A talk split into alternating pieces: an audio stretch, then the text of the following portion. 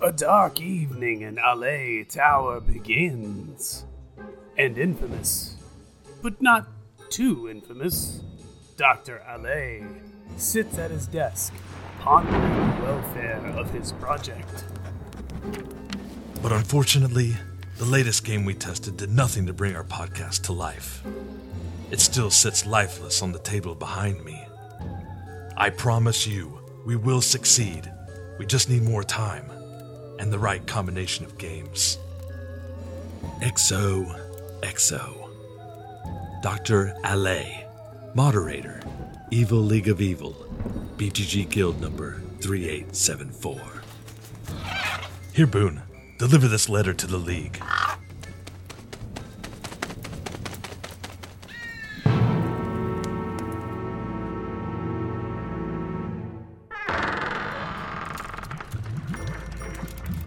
Good evening, Dr. Alley.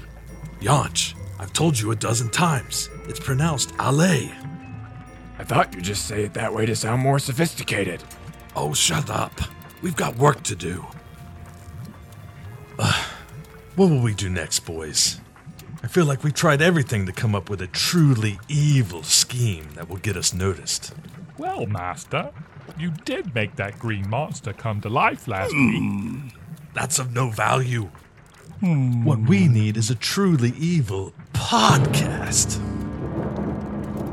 I don't know what it will take, but if we can't bring this podcast to life, I'll never be promoted on the guild. I need them to accept me as their leader, Dr. Christopher Lee Allée, primary contributor. Technically, you're just a pathologist, so not like a real doctor. I went to medical school. Besides, it's an evil sounding persona. I think the podcast just needs more themed episodes. We've tried that this year, Cram. Ships, anthropomorphism. Uh, Um. Mm-hmm. Oh, shut up. Most people just don't care that much about theme, Cram. We need more mechanisms, less randomness. We need something powerful. An endless source of games that will truly bring our creation here to life. Look at it. Almost fully formed. Games, unappreciated, yet here stitched together like a work of art upon my red felted gaming table. Gems they are. Precious to me. Most of them, anyways. Barney, do you have any ideas? Hmm? Stop playing Tonga Bonga and try to be helpful here. But, Master, I'm having fun. Yes, well, you're two thirds of the way through the game anyway, so it's about to go downhill. Trust me. I've got a pretty interesting idea for a banter session. I've been reading this book, Age of AI and Our Human Future by Daniel P. Huttenlocher. It's about how artificial intelligence could affect our relationship That's with. it. Artificial intelligence. Data. Haha, yes, that's it. That's what we need. What is it, Doctor? Knizia. Bless you. What? No, you idiot. More Knizia is the missing ingredient. The guild will love it. My creation will finally come to life. And it's a never ending source of underappreciated games. Uh, are you sure? But remember Beowulf? Beowulf was a fluke. The exception, not the rule. Ah, Rainer Knizia. Now there's a real doctor. What? Shut up and go fetch the most underappreciated Knizia games you can find. I'd say nothing rated higher than 3000 on BGG.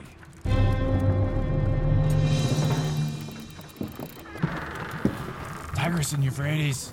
No. Quest for El Dorado. Monterey. No, no, no. Too well known. Aha! Here we go. Found a few that should work. But there are a bunch more in there if you don't like these, Doctor. Here, Frank. Take these to the game table. Cram, what are you doing with your head under the table? Oh, wow. I had no idea your dad used true mortise and tenon joinery to attach the legs to this table. Focus, Cram. Frank is more helpful than you are. Y- yes, Doctor. So- sorry, Doctor. There. That should do it. Yanch, get ready to record. I just need to tweak the microphone placement. Hold on, Doctor. I need more time. The internet connection is so terrible in here. That gives me time to practice my flavor text. the legend of the great hero Beowulf originates in one of the oldest Ready, works Doctor. of English literature. Record.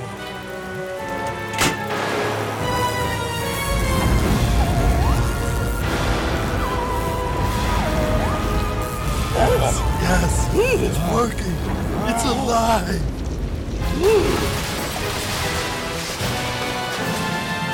It's perfect. I can't wait to discuss these games on Discord. Evil League of Evil, your new primary contributor is here. Legitimacy is mine at last.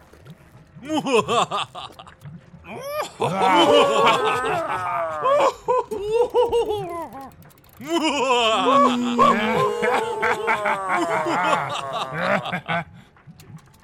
ha ha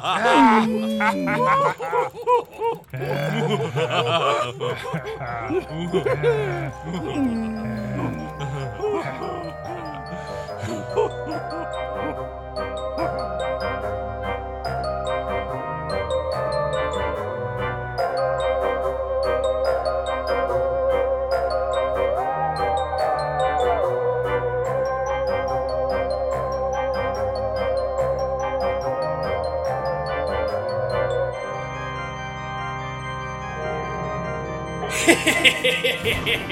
Hidden Gems, episode 42 Halloween Spectacular. 2022.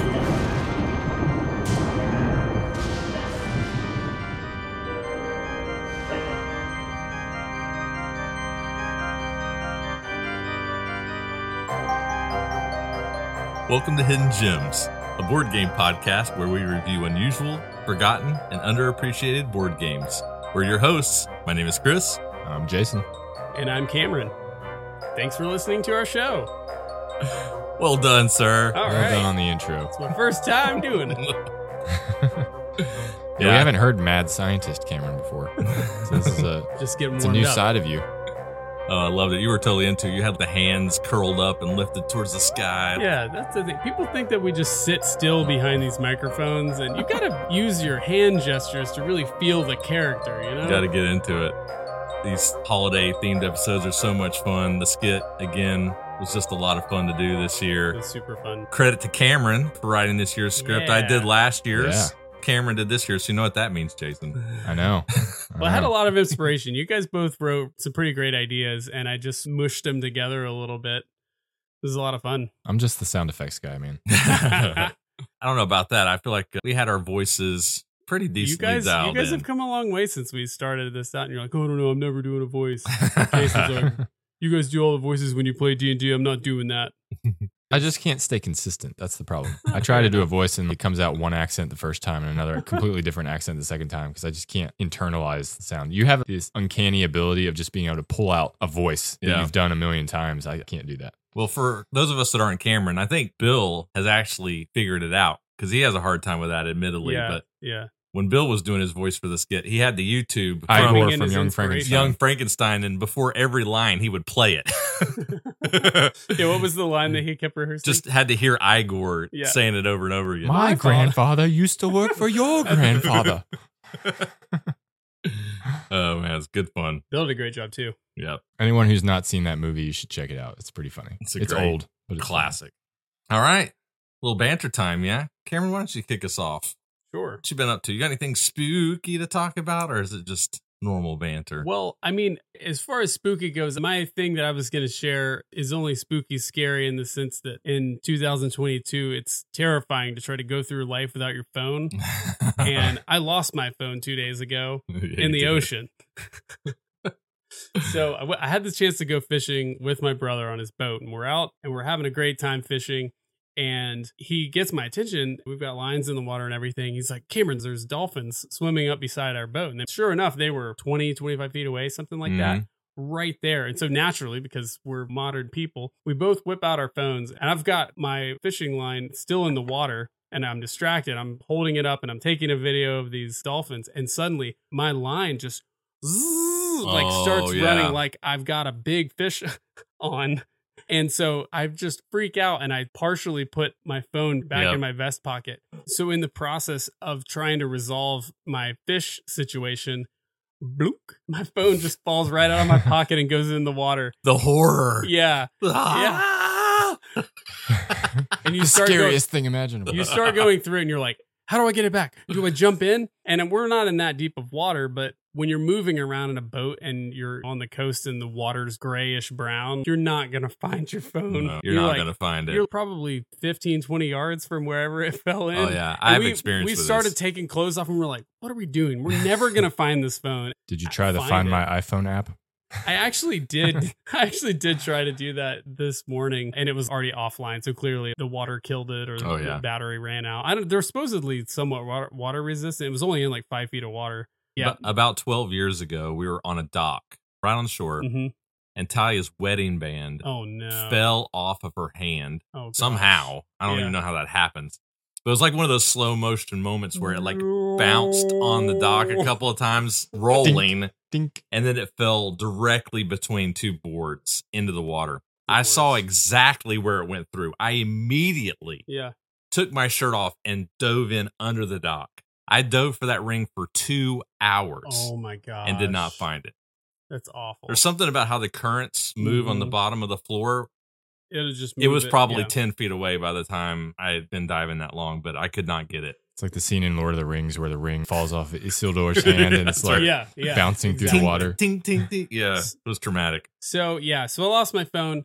Other than that, I had probably the best weekend fishing that I've ever had, and it was great. I got to spend time with my brother and my dad, and uh, now I'm rocking my wife's old iPhone 5s. Maybe I guessed seven and I gave you too much credit. it's this thing looks like a credit card. It's so small. it's smaller than my wallet, which is weird. the keyboard. I don't even know how we typed on these back in the day. What is that saying about our technology usage? I That know. Generally, things are supposed to be getting smaller, and Yeah. yet our phones are getting bigger. The the home Right. button on this thing. If you guys remember the home button, there's no facial recognition on this thing, but the home button doesn't work. Well, So I have to use the This is, accessibility. this is horrific. I don't think the fans can take this.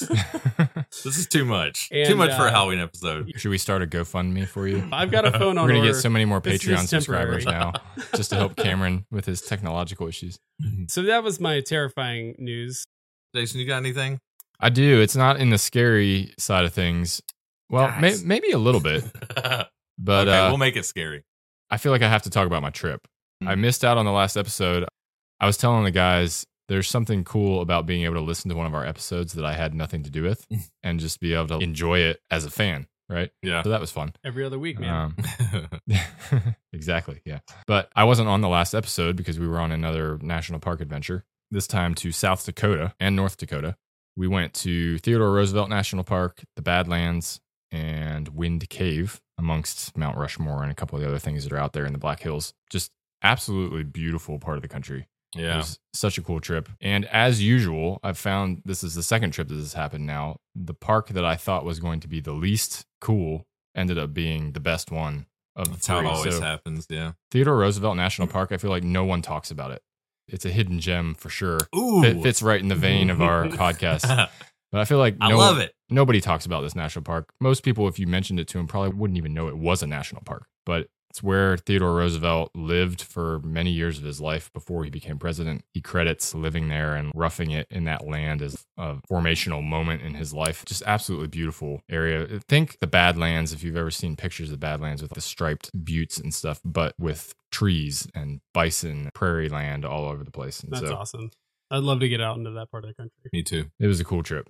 We encountered some bison here and there, which are actually pretty scary. Oh man. Okay. I was waiting for the bet, scary yeah. moment. The- These things, they're the most. These are killer bison. well, kinda. I was trying. aggressive. Yeah, they, they can be pretty aggressive. They run up to like forty five miles an hour, Oh my and gosh. they're huge. Back in June, I think it was, some woman in Custer State Park, which is one of the parks in the Black Hills that we went to, was gored by a bison, Oh my god. paralyzed. Gosh. And then the president of the Mexican Wildlife Game Board was hunting buffalo Mhm. like a month ago and was killed by one. Oh my god. Oh my God. He shot it and then it charged him and killed him.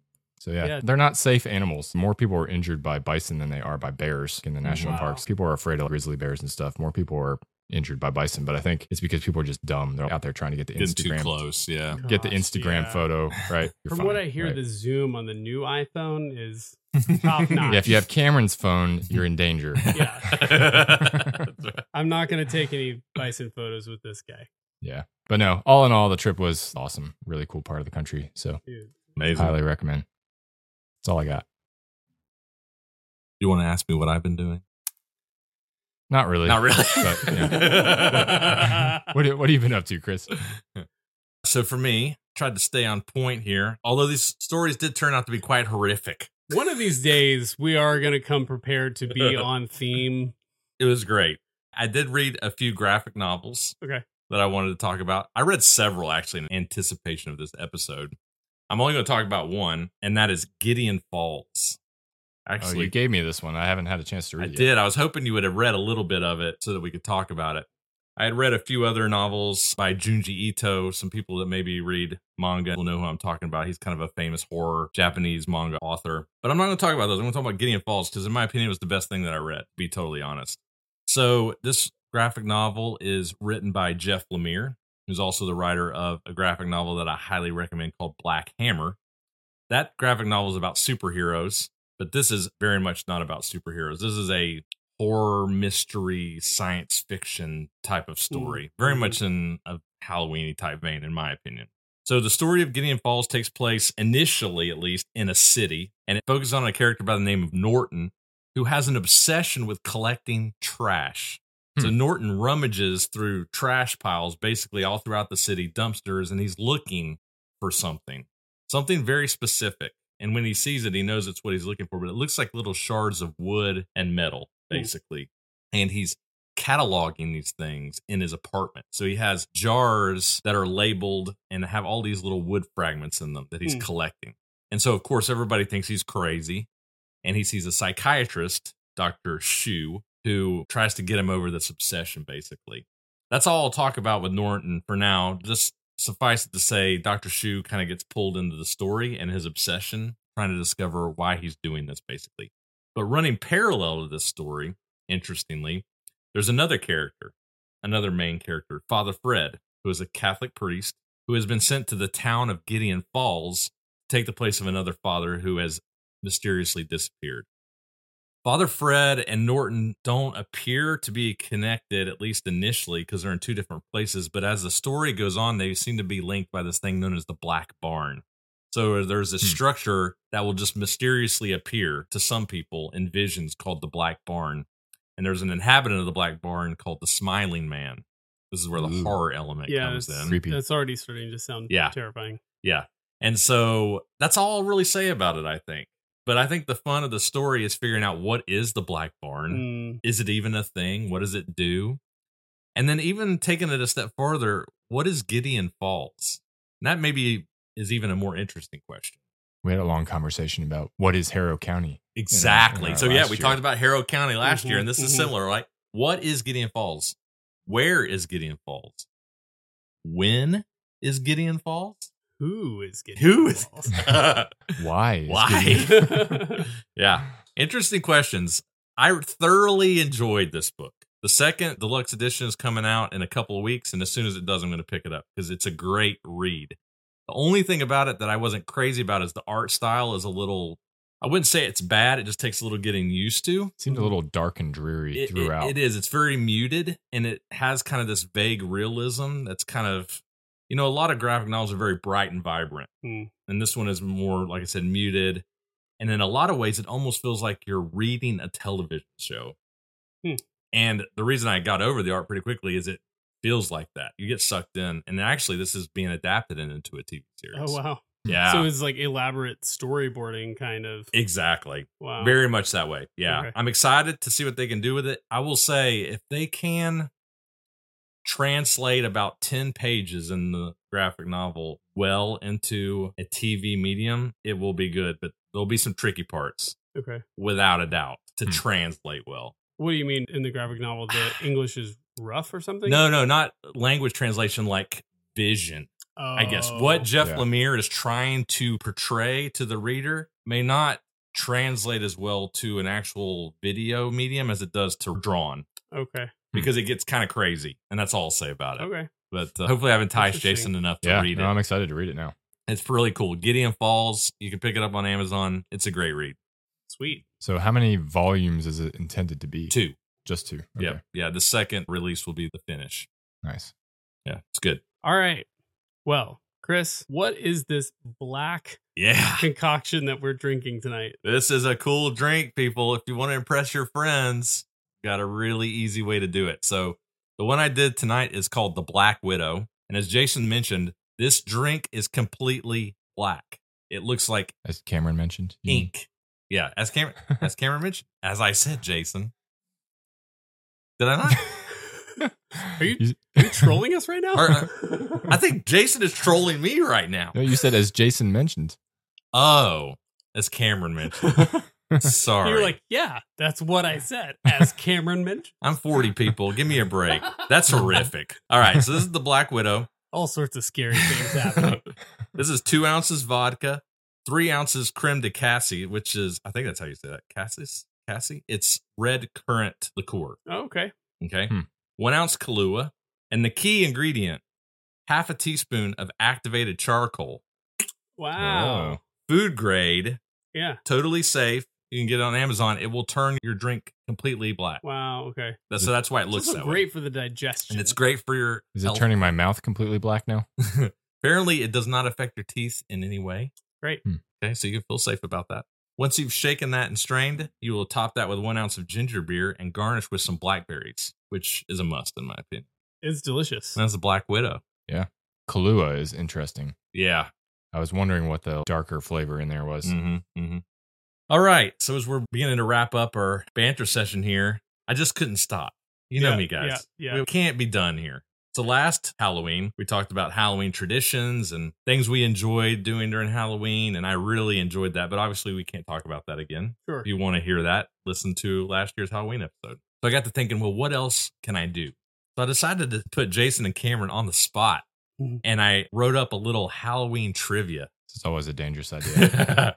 Halloween trivia time with Chris. So I encourage you as the listener to play along. See if you can beat Jason and Cameron. I will be keeping score.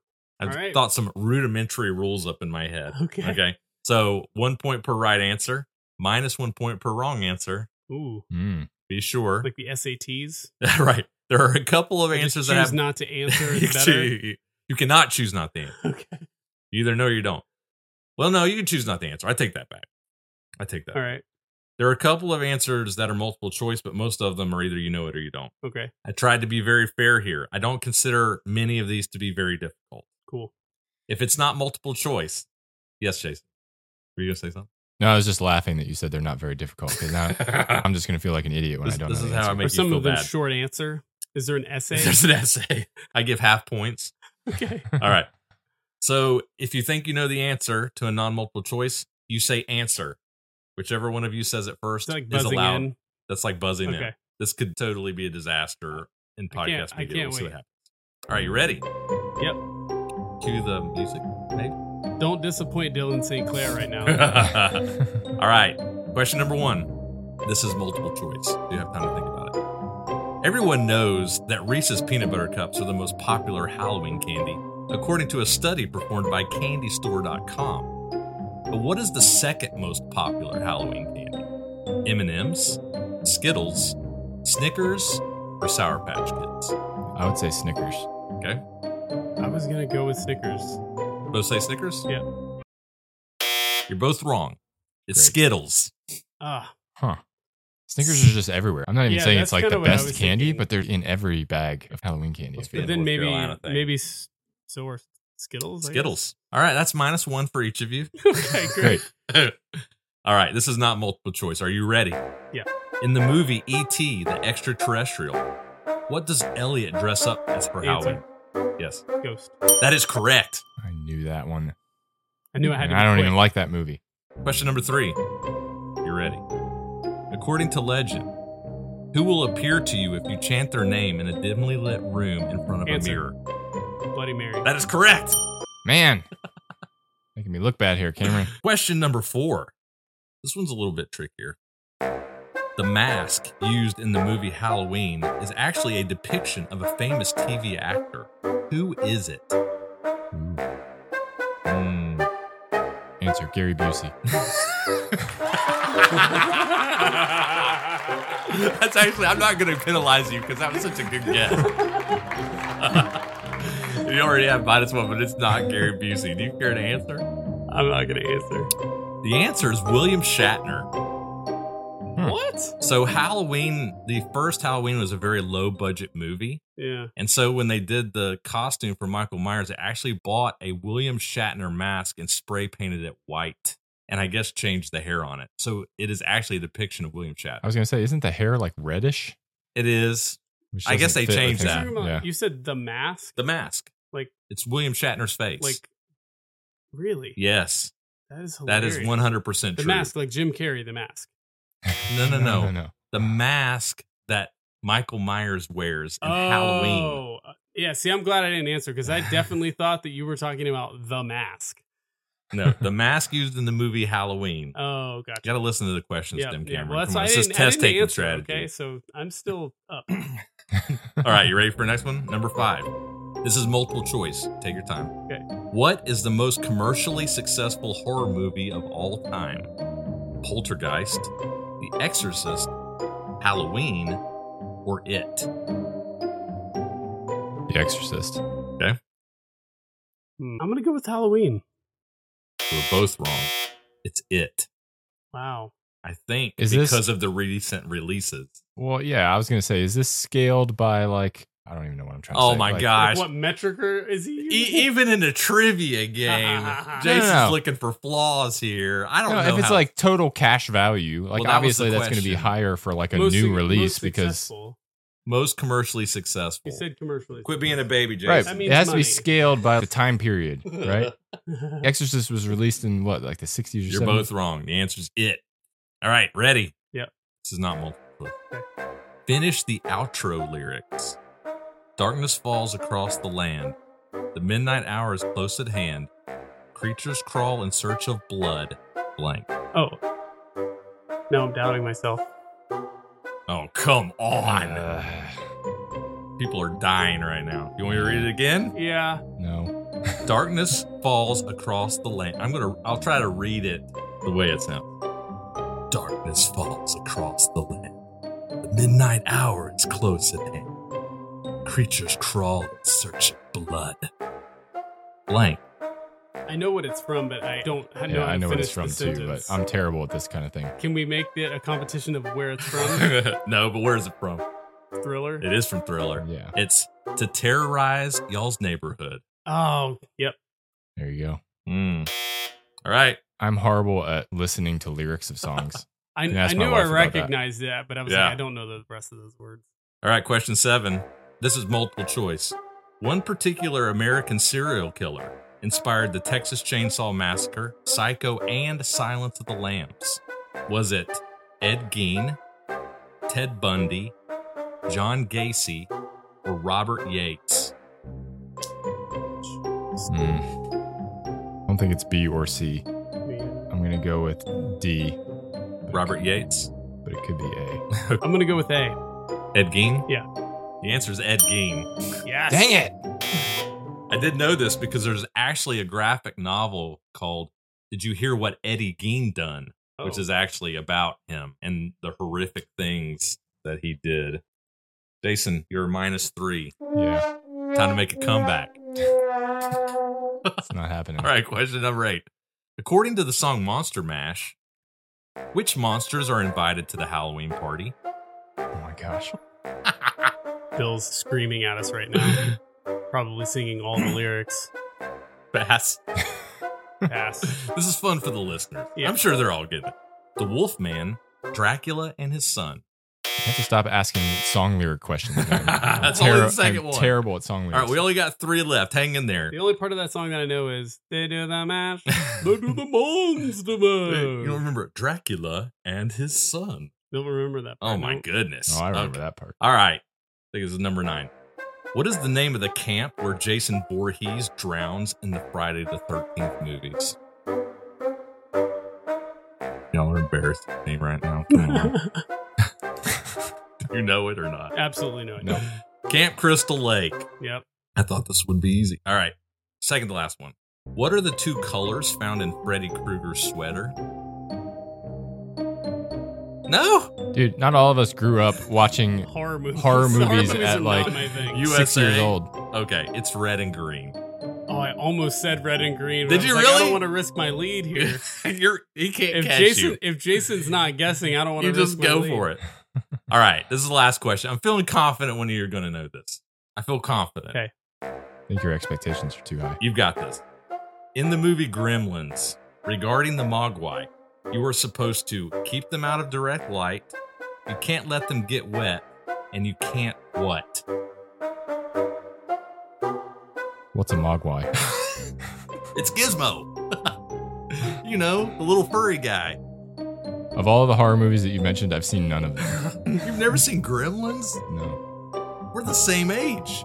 I know. Like I said, I didn't grow up watching you, you horror movies. You grew up in puritanical Pennsylvania. I haven't seen it either. oh wow. Okay. You don't feed them after midnight. Oh yeah, I do recognize that, but yeah, it would not have come to mind. It's a good thing Bill wasn't here. He, yeah, he would have thumped us. Yeah, We need to just leave that whole section out. no man. way. I, I had some good answers. You did. So Cameron scored one point. Listeners, see if you can beat Cameron. Jason had minus three. See if you can beat Jason. Should be pretty easy, apparently. All right. All right, Well, that was fun for me. Jason, Cameron, sorry if that was torturous for you. it's all good. hey, man, the listeners get to play along too. That's right. Chime in in the guild. Let us know how many you got right. I would like to see if anybody knew all of those answers. Yeah, or chime in on Discord. Or Discord. Feel free yes. to Yeah. just give us a good lashing. We're all free on there, Totally forgot. having a So great time over on Discord. Ravindra will definitely do an episode post for this episode. So let us know what your score was. I think this is doable. I think somebody could get all these. Yeah. All right, do you guys want to review some Halloween games? I'm ready. Let's do it. Yeah, man. Let's go. All right. Now, be careful. That line of rock salt is the only thing keeping them out. the man said, welcoming my group into his refuge. Sea salt, I clarified. Sea salt keeps us out. I begin tucking him into bed, and he tells me, Daddy, check for monsters under my bed. I look underneath for his amusement and see him, another him, under the bed, staring back at me, quivering and whispering, Daddy, there's somebody on my bed.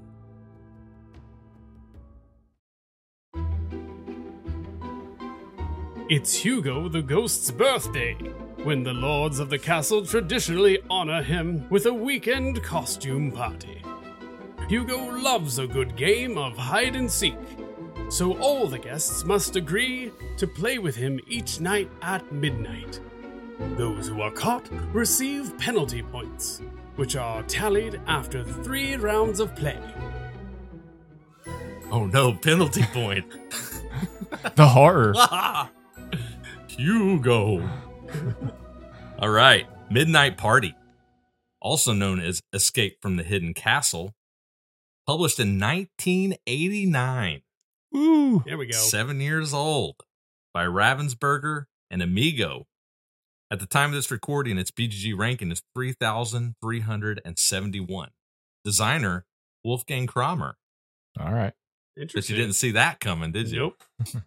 I heard about this game from a BGG Guild member, Matt Thompson. This guy is pretty interesting. So he actually has a guild on BGG that's not board game related called Slashing Through Cinema Guild, Oh, where he wow. talks about scary movies. And a year ago, I threw out to the guild ideas for Halloween games, and he gave me a ton. Okay. And this was one of them. Okay. So shout out to Matt and then also to QWERTY Martin, who has been a longtime listener and has given us recommendations in the past. All right. Brief rule summary for Midnight Party. Midnight Party is a roll and move dice game where the players are trying to avoid their pursuer, Hugo the ghost, by getting their player pawn safely into rooms. The game board in Midnight Party displays a rectangular track known as the gallery, upon which the players will be moving in a clockwise direction. At different spots along the length of the rectangular track are doors where players can enter rooms to hide from Hugo the Ghost. Speaking of Hugo, he starts each round at the bottom of the stairs, which is a straight track that is around eight spaces long and which hooks into the rectangular gallery track. On a player's turn, they will roll a six sided die. So I should explain on the six sided die, two of the faces are ghost faces, and the other four display pips, either one, two, four, or five pips. If the player rolls a face with pips on it, they must move one of their player pieces on the gallery track that many spaces in a clockwise direction. If the player rolls a ghost face, the player does not get to move any of their pieces forward, but instead must move Hugo the ghost forward three spaces. At first, Hugo will be moving up the stairs toward the gallery, but once Hugo is on the gallery, if during his clockwise movement his pawn passes through any player pieces, they are captured and placed on the stairs for negative points, with player pieces captured earlier in the round being worth more negative points than pieces captured later in the round. The moment Hugo enters the rectangular gallery is also important because players cannot enter safe rooms until Hugo is actually present on the gallery floor. Once Hugo is on the gallery, a player can then use their movement to move one of their pieces into a room, thereby making that piece safe from capture, as long as no one else is present in the room. It's also important to note that your roll doesn't have to be exact. As long as you roll enough movement points to get to the room you can enter. Again, as long as it's empty. If somebody is beating you to that room, you cannot go in there. The reason I mention exactness is because there are two rooms connected to the gallery that will actually earn you bonus positive points if you are able to enter them, plus three to be exact. But you must roll the exact number of spaces to be able to enter either of those rooms. In addition, I will also mention there are two rooms on the other side of the board that will earn you minus one points if you use them to hide in. You obviously don't have to roll exact to move into those. Once either all player pieces are caught and or safely in rooms, the round will end and players will tally their points for all of their caught pieces and any points associated with rooms. Players do this for three rounds, and the player with the best score, which is closest to zero, almost certainly everybody's going to be negative in this game, will win the game. And that's generally how you play Midnight Party. Musical chairs with Hugo. That's Yeah. right. So when this game was pitched to me by our guild members, it was mentioned by them that this game is meant to be very lighthearted, almost described to me as being like a party game. You know, you're getting around, you're having fun with your friends, maybe having a cocktail or something, kind of a party scene, and you're just having fun moving around the strip. Did you get that from this game? Did it feel that way to you? Do you feel like it captured that? How'd you feel about it? Yeah, I would say the main thing that this game captures is that lighthearted feel of where you're just sort of laughing of like, you Mhm. know, whatever happens to your opponents or whatever happens to your own player for that matter. And we found ourselves at different points chanting for the ghost dice roll and things Yeah. like that. For other that- people to get eaten. Yeah. I thought it definitely added a fun element and for the simplicity that the game offers.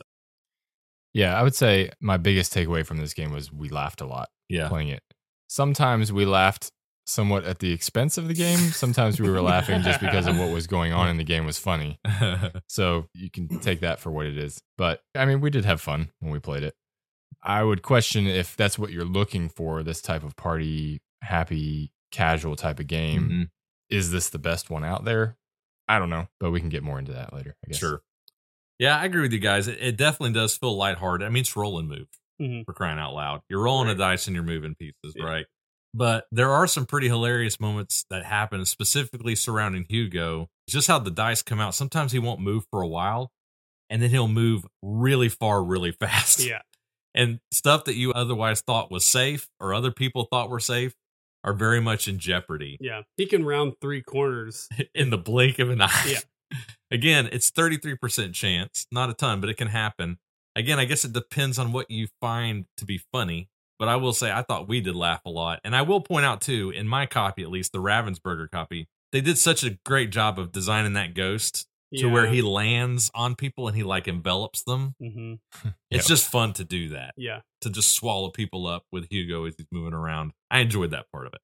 So that being said, we have to talk about mechanisms, right? Yeah. We're, we're game reviewers, right? How did you feel about the mechanism here? It's roll and move. Did you feel like there was anything interesting going on here? Interesting. Was there decision points? I guess. Mm, yes. Jason's and- dying to get to his cons. no, no. I mean, yes and no. I think the biggest decision point is where you're going to start, right? Okay, yeah, I didn't go into this very much, so yeah, that's what we The- about. The way the ghost comes up the stairs, the way Hugo comes up the stairs. There you go. Need to formally address him. He comes up the stairs closest to the two rooms that score the extra three points. And so you can try to risk it and start close to the top of the stairs and hope that you can jump into one of those rooms as soon as he gets to the top of the steps. Because I don't know if you mentioned it or not, but you can't jump into a room until Hugo has reached the top of the I stairs. did, yeah, hmm So it is basically musical chairs. right. Hugo getting to the top of the stairs is the music cutting off, and then everybody tries to jump into a room as fast as possible. Right. and so you can hang out near the top of the stairs where he's going to be and hope to jump into one of those special rooms, or you can start on the opposite side of the board and try to be as far away from him as possible. Sometimes that doesn't even work. Right, because you might be forced to move in front of him. Right. So there are decisions there. I'm not going to beat around the bush and say that they're especially deep decisions. Mind blowing layers of depth here. Uh, yeah. you can jump into a room. You can try to choose which room you're going to jump into to most negatively affect your opponents, I suppose. But I found that in most of our rounds, most people were getting eaten. Like there, there wasn't time to jump into the rooms. So if you got one of your people into a room, it was like, oh, great. Uh, I mean, there are definitely rounds where everybody got everybody in. It can happen. so Yeah. Yeah. I think even if not, the decision points would be around the subject of like, how do I last longer than everybody else on the map, right? Because Right. the scale of negative points decreases as Right. You are captured later on in the round, right? Yeah. It starts at minus 10 and then incrementally works towards zero. Right. Right. So if you can somehow manage, instead of getting one of your dudes out very early on, even if your dudes don't all make it, the guys that don't make it are at the top of the stairs, well, then your negative penalty points are going to be fewer than if you had gotten out super early. yeah. There's things to think about if you care about winning this game. Yeah. No, I, because Yeah. I definitely agree with you. I did think there was a decision point here for sure. And it kind of goes along with what you were saying, Cameron, is almost inevitably you're going to have at least one of your people that's kind of like a straggler or a lagger, right. Right. Who's more in jeopardy. And you'll have one or two people that are more towards the front. So you come to a decision point. Do I try to get that straggler away from Hugo and try to get him into a room? And I still might not be able to because Hugo might run me down. Or do I just say, you know, I'm just going to let him go and try to get the people who are in the front of the line into rooms. But the thing is, those people in the front of the line, they're not really in danger, right? yeah, So you're like, well, what do I do? But if you try to bring your straggler along, he might still get caught, and then the people in front might get caught Yeah. because, as I mentioned in the rules, when people jump in rooms, you cannot go in there anymore. yeah, Yeah. So if you wait too long, all the rooms might be occupied, and now you're trying to save your straggler, and you might lose everybody yeah. that doesn't always happen, but it could happen. And so you're trying to decide, you know, do I just kind of let that guy go? Do I try to save him or do I try to jump in room up and I, and I think that's an interesting thing. I mean, for all the things that we could obviously pick on this game about, if you're gonna have a roll and move, forcing you to divide your efforts between not just one piece or two pieces, but three, and you're having to make that decision. Right, I've got one roll. Which one of these pieces does this two serve best? For Right. example, Yeah. okay. You ready for cons, Jason? Sure. I mean, I don't have as many as I think you think I do, but What did y'all not like about the game? I mean, I think the biggest thing that stands out to me, and I like we all felt this, was if you roll a ghost, you don't get to move anyone. Yeah, this And is the biggest that's problem. A, that's a huge problem, right? You have a 33% chance of being able to do nothing to better your position on your turn. and when maybe you're playing, getting run down. and when you're playing, yeah, when you're playing with, uh, what's the max player count on this? Eight players? Man, I just looked at the box. Holy moly. All right. If you were playing with eight players, that means Hugo the Ghost could potentially move 24 spaces, which is probably the entire way around the board by the time it gets back to you, right? And you roll the die and you don't get to move at all. I understand what this game is trying to be, right? but any game where you can't do anything to help yourself agree. and in fact hurt yourself by rolling something that's a 33% chance. I mean, it takes our conversation about decision points Yeah. down a good bit. They should have retooled that die to at least if you rolled the ghost face, you can at least move one. Because there were times I was standing in front of the door to move in and I rolled the ghost and killed myself. right? I think for me, the plus and minus point rooms were a really good idea. Mm, I think I would have made them a little bit more valuable. Mm. Specifically, the plus point rooms being worth more positive points and the minus rooms being worth more minus points, actually. Mm. Because I felt like the minus one rooms were kind of like a non decision. It's like, oh, well, I lose a point, but I'm safe. You Better than taking point, minus you're not eight. Gonna, yeah, get a minus eight or Right. a minus ten, yeah. or whatever. Yeah. Right. Whereas the plus point rooms, three points is just not really enough to overcome the massive negative scores that you're going to get in this game. But I think if they were worth like plus five or plus six, people would push their luck a little bit more about trying to get in there. Yeah. Whereas I just felt like we were all just trying to get in rooms. And if I get in the plus three or the minus one, okay, well, that's fine. Hmm. But I think if you tweak those points a little bit, it might make that more interesting. Yeah. I think that could have been better. Yeah. Fully agree. All right. We want to wrap it up. Yeah. All right, do it. Jason, start. Oh man. All right. You know, we've talked about what this game is meant to be. I think it's meant to be a fun party game, maybe even a drinking game, Mhm. right? With people who are just out for a goofy time, right? You're not out to strategize or have any kind of deep gaming experience here, right? And that's okay Yeah. in the right scenario. For me, though, that's not generally my scene going into a game night, right? Right. If I'm out to have fun with friends, I'm going to have fun with friends, not around a game. Part of being married to my wife, you know, she wouldn't stand for anything like that, right? And so for me, it doesn't really hit very well. I can see this game being fun in the right scenario, Mhm. right? And we did. We laughed a lot when Yeah, we played yeah. it. I think playing with this group, I had fun Mm-hmm. for what it was. Yeah. Would I want to continue to play this game for years and years down the line? No. Yeah. And I don't think it would get much mileage in my collection. But for other people, I can see this being fun in the right circumstances. So for me, I'm giving this a 3 Mhm. but I could see it being right for other people. All right. Cameron.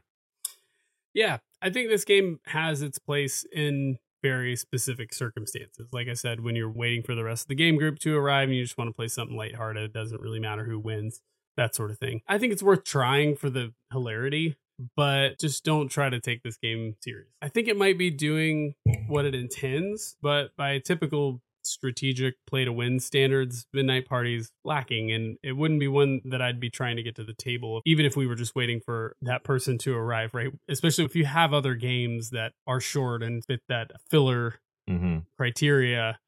I usually would probably be inclined to put some of those, especially because we have such a rich set of options to choose from for those filler type games. We do. So it's an experience. It's not what I would consider a good game. I am going to give it a three. I don't think it's bad entirely, but it just nothing special here. Okay. All right. I'll be brief because I don't think I have a whole lot more to add. Okay. to be quite honest, I think we all kind of felt similarly about this game. So, as I mentioned, when this was originally pitched to me, it was described as a light-hearted party style game, and I agree with that. I think it accomplishes that, just like y'all said. I could see this game being the centerpiece of a Halloween themed party, right? Mhm. If you had people over, costumes, just having fun, you could have this sat out on the dining room table, right? Every play it. every time the ghost eats somebody, you have to take a drink. Or Right, exactly. I could see that. It would work for that. The thing I come back to is how often am I going to have a Halloween party? you know what I mean? Maybe once a year. For me, probably you're never. doing it more than once per year, I have some questions. For Right, you. right. it occupies a very, very unique niche that I think just doesn't justify it being on my shelf. I didn't hate my plays of it, but it's roll and move. Yeah. This one feels dated. And so for all those reasons, I would say also I'd just give it a three. Three out of six. It was just okay.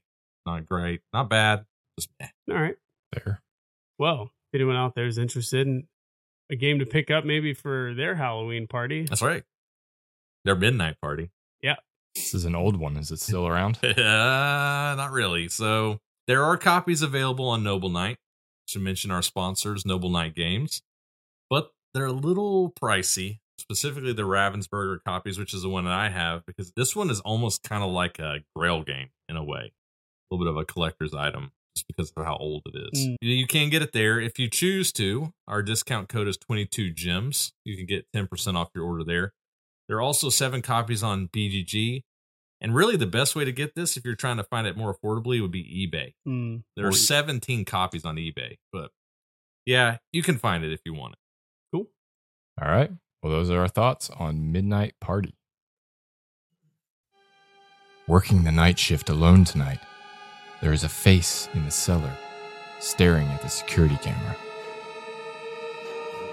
I can't move, breathe, speak, or hear. And it's so dark all the time. If I knew it would be this lonely, I would have been cremated instead.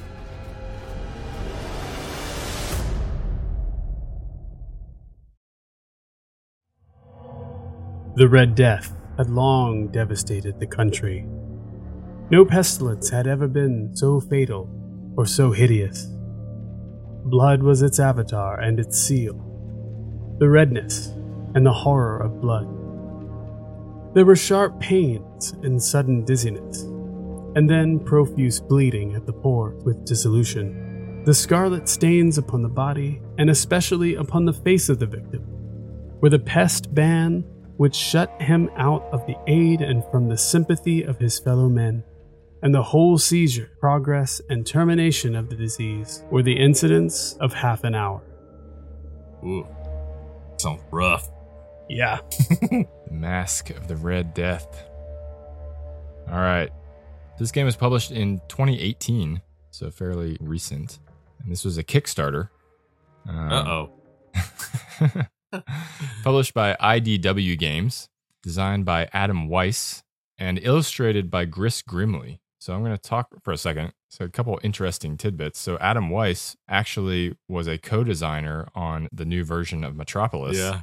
Skyrise, Yes, he is. but don't really know any of his other published designs outside of that. So I found that interesting. Also, Gris Grimly, I don't know if you've ever heard of him before. No. I hadn't, but his art style is very unique. So he was the illustrator. He has kind of like a Danny Elfman. I know Danny Elfman's a musician, but like, I'm You might be thinking Tim Burt. yeah, yeah, yeah. There you go. Edit that out. Um, nope. Very Tim Burton art style, Yeah. and it's very unique. But interestingly, Guillermo del Toro is doing a new version of Pinocchio, which has a darker Oh, look to it. Sounds awful. I, I don't think it's like Pinocchio is already scary enough, but Pinocchio Guillermo scared me when I was little. absolutely terrifying. When he went to the carnival with the boys and they start turning into donkeys and stuff, that scared the. That's the cartoon Disney version. I know, yeah. I don't want to see what Guillermo del Toro will do to it. Now, this is based off the trailer only because the movie hasn't been released yet. But I watched the trailer. It's coming out on Netflix within the next month or so. Mm. Okay. Uh, and it doesn't look like it's meant to be super dark, but it definitely has that darker Tim Burton esque. It's Guillermo del Toro, right? Yeah. Yeah. Gris Grimly, it's inspired by his art. He's like an executive producer for the film, which I Wow. found to be Interesting. interesting. So, anyway, I didn't mention the BGG rank. So, BGG rank currently is 6,619. Oh my! Mm. So, obviously, well, maybe not obviously if you're not familiar with Edgar Allan Poe, but the name of this game and the theme of the game is based on a short story by Edgar Allan Poe by the same name. And Cameron actually read the first little bit of the story here as our flavor text. But I thought it would be helpful because this game is so thematic for us to talk through the storyline because the game's not going to make a whole lot of sense without understanding what the story is about. I'm going to give a summarized version. I really wanted to read the whole thing on here, but it would have taken too long. So I'll read little excerpts of it and kind of summarize the story.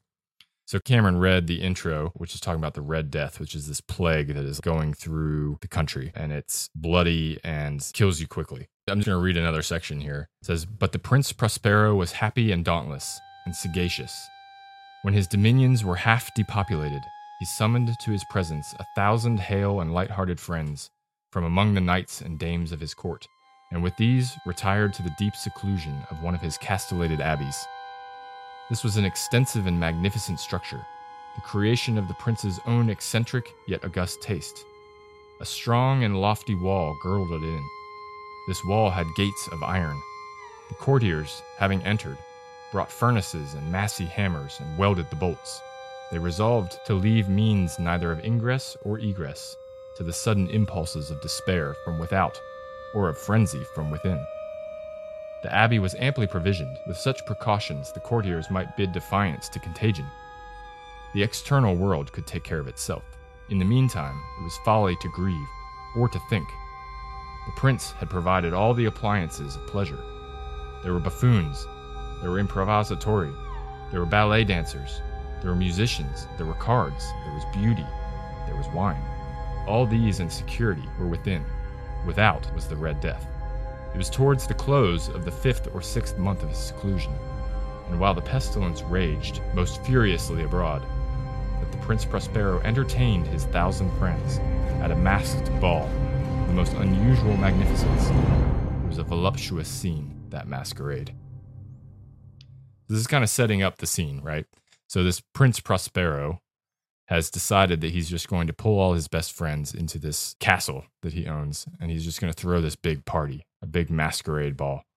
Right, so he throws this party, and it goes into a description of the rooms that he's throwing this party in, and how they're all these gaudy colors, and each room has its own themed color, and there's these lights that shine through these colored panes of glass and color everything in that room these different colors. But the final room at the very end of the hallway is bathed in this blood red light and it's completely decorated in black colors and black curtains and everything. And in this room, there's this huge ebony clock that every hour chimes. When the clock chimes, all the musicians stop and all the frivolous partying stops while everybody gets nervous because they recognize that this clock is boding their doom, right? And everything stops and everybody gets nervous and looks around nervously at each other. And then the clock stops, musicians start again, and everybody goes back to partying like nothing ever happened. Mm-hmm. And this happens a few times until it gets to midnight. And at midnight, the clock chimes 12 times. And so it takes a long time for it to chime, and everyone's looking around nervously again and waiting for it to stop so that they can go on partying again. When they notice that in the room, there's a new costumed partygoer who has kind of taken the license for the party costumes too far and is dressed up like a person dying of the Red Death, covered themselves in blood and these rags and nasty stuff. And so Prince Prospero sees this and he gets angry. And he says, Who dares? He demanded hoarsely of the group that stood around him. Who dares thus to make mockery of our woes? Uncase the varlet that we may know whom we have to hang tomorrow at sunrise from the battlements. And so he confronts this thing that is wandering through the party. So Prince Prospero chases after this person, and it walks through all these different colored rooms and ends up in the black room at the end of the hallway. And he confronts the ghost, basically, and tries to go after it with a knife, and is immediately stricken dead and falls to the ground. And all the other partygoers all this time have been cowering up against the walls and are afraid they don't know what to do. And it says, Then, summoning the wild courage of despair, a throng of the revelers at once threw themselves into the black apartment, and seizing the mummer, whose tall figure stood erect and motionless within the shadow of the ebony clock, gasped in unutterable horror at finding the grave cerements and corpse like mask which they handled with so violent a rudeness, untenanted by any tangible form. And now was acknowledged the presence of the Red Death. He had come like a thief in the night, and one by one dropped the revelers in the blood bedewed halls of their revel, and died each in the despairing posture of his fall. And the life of the ebony clock went out with that of the last of the gay, and the flames of the tripods expired, and darkness and decay and the Red Death held illimitable dominion over all. And that's how the story ends. Everyone's dead. yeah. So that's kind of a summary slash a little bit of dramatic reading Love it. of the Masque of the Red Death. And that plays very heavily into what happens in the game here. But this is a story by Edgar Allan Poe, written in 1842. A lot of people consider it to be an allegory of man's futile attempts to ignore or avoid death. Kind of how we like pretend that these huge things that are out there just don't exist. It Like, definitely comes through in this game. yeah, That's the whole point, right? right. Trying to avoid death, Mhm. exactly. which is interesting. So, quick rule summary players are attempting to gain as much popularity as possible during the party while also collecting valuable information, very valuable because it might prevent you from dying. valuable information about where the Red Death will or will not be after midnight in order to avoid being stricken by the horrible plague. The most popular player still alive after the Red Death has wreaked its havoc on the party is the winner.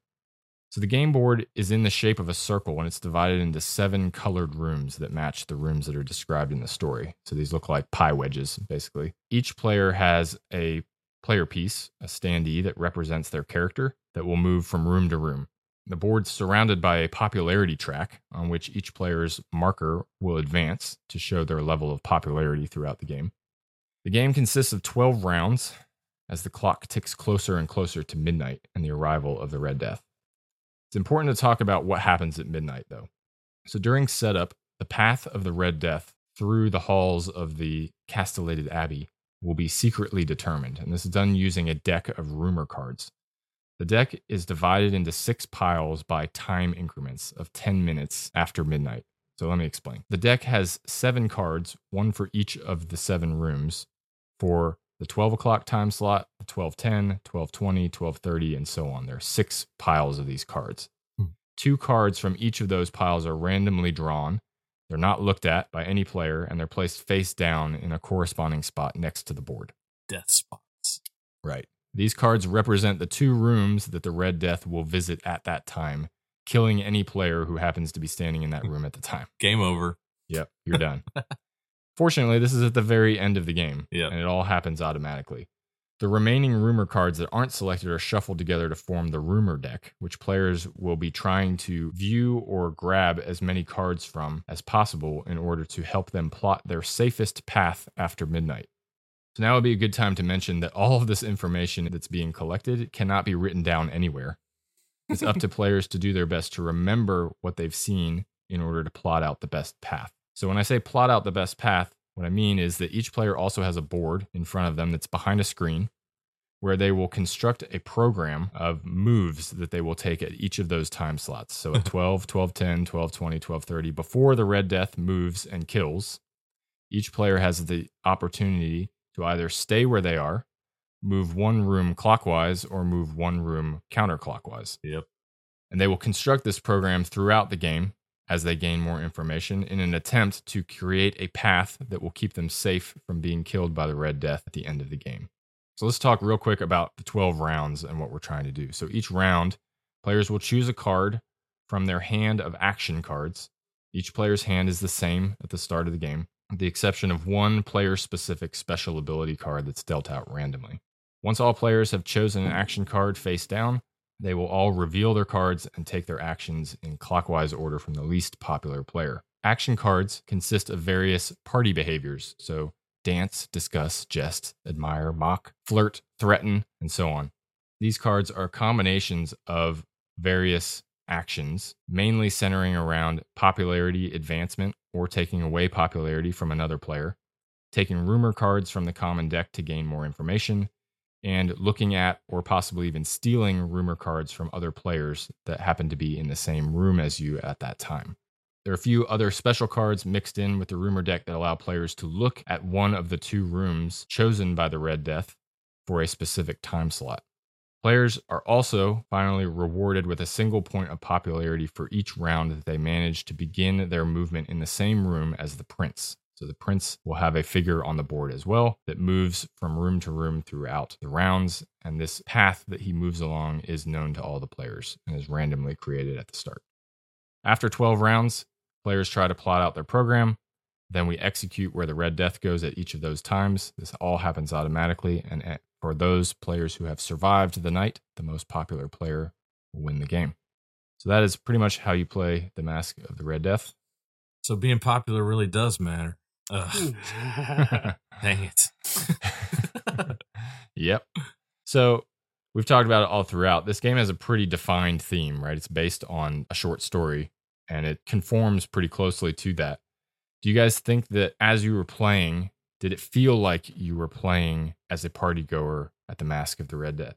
Did it feel to you like you were living inside this story, or did it not really execute that well? What did you think? yeah, I think that I would agree. It does conform to the story that was used as the source material. You do feel like you're wandering around the rooms with all these other people and you're angling for popularity and trying to figure out how to manipulate your own situation either by being in the same room with the prince or taking away other people's popularity and so forth to, to try to bump up that chart basically Yeah.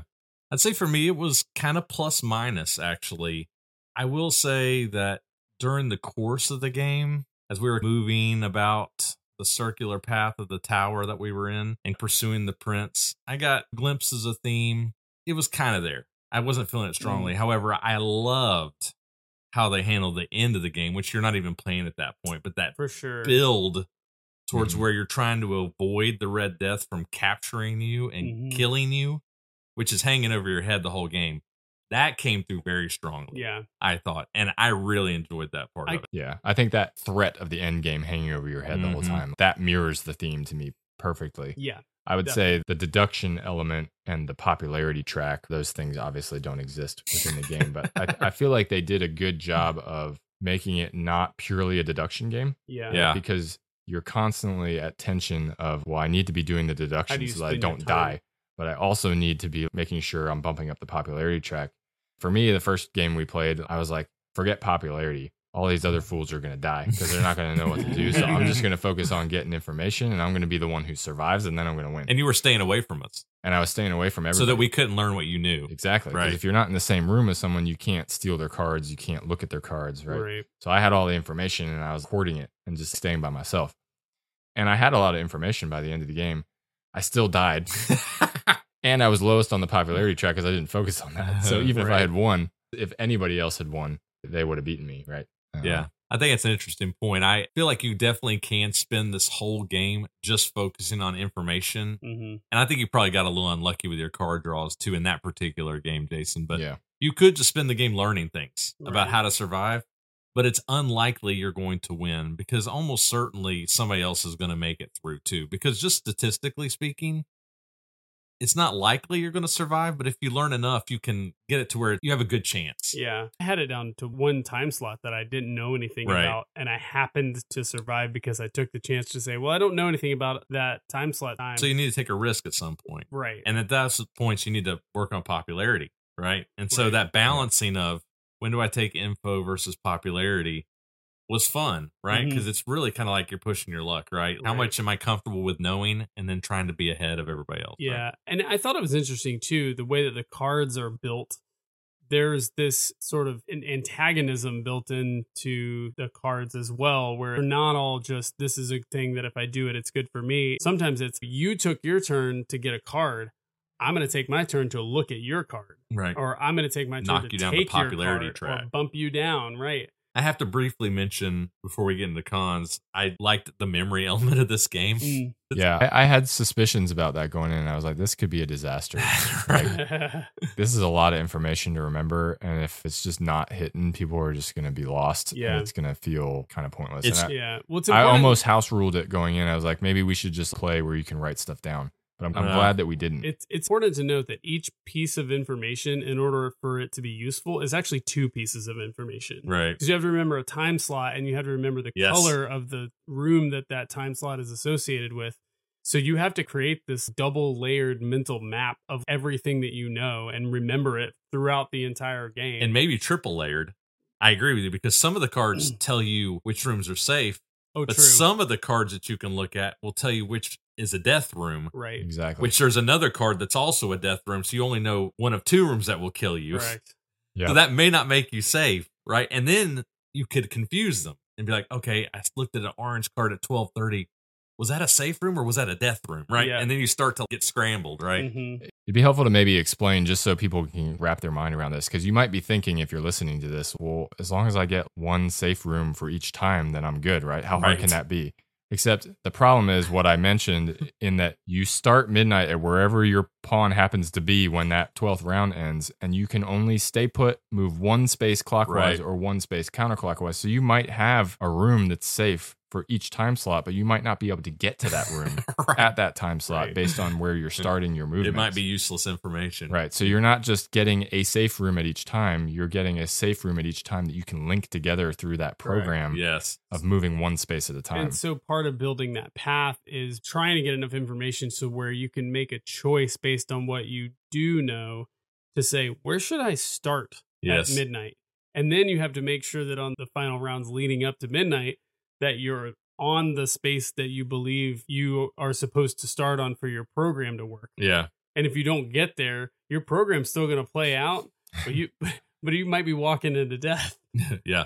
And then once you're there, making sure you put your tokens down in the correct Oriented orientation, in the right- clockwise or counterclockwise, where you don't step onto a death room. Right. It's can be hilarious at times, I think, and a hmm. little challenging. All right. Yeah, I think- Cons? yeah, I think we can move on to cons. I, actually, Yeah. what you just mentioned, I think, is a perfect transition. All right, go for it. Because you mentioned making sure you put your tokens on there and they're facing the right direction, right? That's one aspect of, I think, what's maybe a bigger problem with the overall art. As great as the art design is of this game, I'm not sure it's completely functional in all Mhm. cases. There Yeah. were tons of times where they tried to follow the color scheme of the description in the story, right? right. But the colors of these rooms are very difficult to tell apart. There's like a light blue, a dark blue, and a Right. gray that are like all Basically very close tones. right? Yes.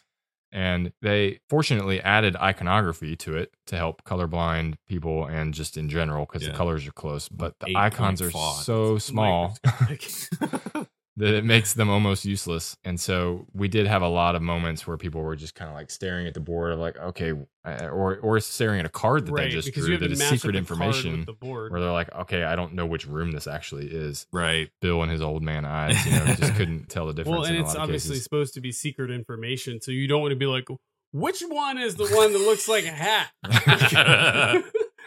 right. right. So that and the fact that I mean, this game includes miniatures because it's a Kickstarter. It's not a ton of miniatures, but they're there, and they're all neutral colored. And as cool as they look, having seven different miniatures out on the board, I mean, it's nearly impossible to know who's who. And it matters in the game because who you share a room with is who you can peek at cards for, or steal cards from, or steal popularity from. And so we were always like, okay, who am I in that room with? Who is that guy? Who's that guy? Who's that one? Just so you even know what you can do on your turn. Yeah. And I, I think some of those usability, quality of life things in this game made it a little difficult to navigate. I think for me, my biggest con was this game. If you look on BGG and you hear people talk about it, it's billed as a memory game, yes, but also a deduction game. I didn't really get a strong deduction feel here. I mm-hmm. think there's certainly logic that goes on here and figuring out how to play your cards to try to gather information, to try to find a path through this tower so I don't die. But deduction, I didn't really get very strongly. I think the only thing I could come up with is maybe Cameron, you mentioned earlier, maybe somebody at the table knows something about a time that I need to know about, and maybe you figure that out based on the way they're playing. But I don't know. I found that to be very loose. Code of Nine comes to my mind with this game because they're similar, hmm and that in that game you also know things that other people don't know, and you have ways of figuring out what other people know, much like you do in this game. hmm But in that game, the actions that people take can tell you what they know. Mhm. Whereas in this game, nothing anybody does really tells you what they know because what everybody knows executes at the end of the game once everybody's done taking turns. Right. You don't Yeah, there's. don't really get deduction there. You know what I mean? I would say that it's definitely not deduction, but it is memory because you could imagine a scenario. Those are two very which- different things. No, mm, I, Well, it depends on how you I'm- define I'm deduction. Making that distinction, Yeah. yeah. Because deduction really just means figuring something out, right? So you can compare deduction to deduction in other games where you're deducing who someone else is. Deducting? I consider Deducing? deduction being figuring out something that somebody else knows. Yeah, Right. By the strict definition of the word deduction, Well, though, I guess what I'm sure, saying is yeah. like figuring out that time slot thing counts as deduction. You could you could imagine a scenario in which, in terms of memory, and that's what I'm saying. I think that it is less deduction and more memory Sure. because yeah. if Jason says, "Hey, Chris, could I see a card of yours from the 12 o'clock time slot?" and then you show him a card from the 12 o'clock time slot, it's important to me to say, "All right, Chris has a card from the 12 o'clock time I need slot. to remember Jason that." didn't take that card from him. Therefore, if I have a chance, should ask Chris." For a 12 o'clock time slot card, Right. you're ha- mapping out who has a time slot that I might need but Right. that's still not deduction. That's, logic and memory. That's memory. Yeah. Yeah. Deduction would be based on something that Jason and I did together. You could be like, oh, I know what that Oh, card is. Right. There's no way to figure that out. There's no way to figure that out. Right. All right, so you might be right. Take out take out my take out my con from earlier. I looked you know at the I never definition. do Chris- that when you Chris ask says- me to Chris no longer you never cuts do. stuff like that. Yeah. which is great. so what? Go ahead, Jason. What were you going to say? I was gonna say I looked up the definition of deduction. It says the inference of particular instances by reference to a general law or principle. So the general law or principle, I suppose, would have to be what other people are doing. So you're deducing particular details from. Well, the general law principles in deduction is always well based on this proposition and that proposition. This, This can't must be true, or, or this, this- must be true. Yeah. Yeah, exactly. Yeah. Okay. All right. That was fun. Deduction, everybody. Deduction. Yes. All right. We ready to wrap this up? I think my last one is it's a little long. I felt like it was a little Oh. bit long. Okay. And I don't think that you could really shorten it because you have to give players time to build up knowledge in order to do the program and not everybody just die every single time, right? Cameron, you want to kick us off with final thoughts? Sure. So I enjoyed how this game played out. I think managing those two responsibilities of gaining popularity and also trying to map out a plan by gathering info were really interesting. And the card play mechanism to do it was also interesting and provided a good puzzle to think about throughout the game. I definitely want to play it more. I think it does run long, not incredibly longer than other strategic games that we play. I liked the social dynamics in terms of looking at other players' cards and jockeying for popularity and so forth. So I, I think this is a good game. I want to play it more. I'm going to give it a four, and it's one of those where I'm curious where does it go from there with, Mhm. with more plays. Yeah, so I want to play it more right now, so I'm going to stick with a four. Like it. So for me, I would say this is an odd and, in my opinion, pretty interesting game. As we mentioned, it's billed as a memory and deduction game. I agree with the memory element. As I mentioned in the review, I don't agree with the deduction element. I don't think Mm. this is a deduction game. If anything, I think this game should be billed as a memory and a press your luck game. Hmm. Because really, what this Mhm. game really Yeah. boils down to, if you want to win, is how much information am I happy with Mhm. to where I think I've given myself a decent shot at surviving and I'm not too far back on the popularity track. If somebody is pegging out the popularity track, they're going to die. Most likely, Yeah. right?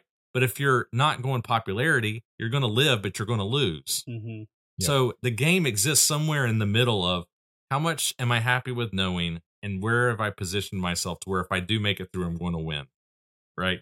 I found that entertaining hmm to be quite honest. However, as we've mentioned, you got to be careful because some players I think could find it annoying to play a game as long as this one hmm to not learn everything, try to get in a good position and get zapped in the second round of the execution and be Yeah. like, "Ugh, I played all this time and I'm dead now." Yeah. Right? That's warranted. But all that to say, I was entertained by this game and I think it's unique. There's really no game like this game Right. honestly. And that alone, I think, makes it worthwhile. So I'm also going to give this game. I think this game is good, and I would look forward to playing it. Cool. All right. Well, yeah, I thought that this game accomplished what it was trying to accomplish pretty well. I think it evokes that feeling of dread that oh, for sure. that the Red Death is bringing about at midnight. It's not a perfect game by any means. We mentioned some of the cons around the art styling and usability aspects. And I definitely think that this is the type of game that, again, like Midnight Party, is going to require the right group to play hmm for some of the reasons that you described, Chris, right? Of you have to go into it knowing you might spend your whole time getting information and you might die anyway, right? right. But if you can laugh about that and enjoy the silliness of it throughout and get into the theme of it a little bit, I think it can work well. The memory aspect might be a turnoff for some, but I enjoyed my plays of it and I would want to continue to play it.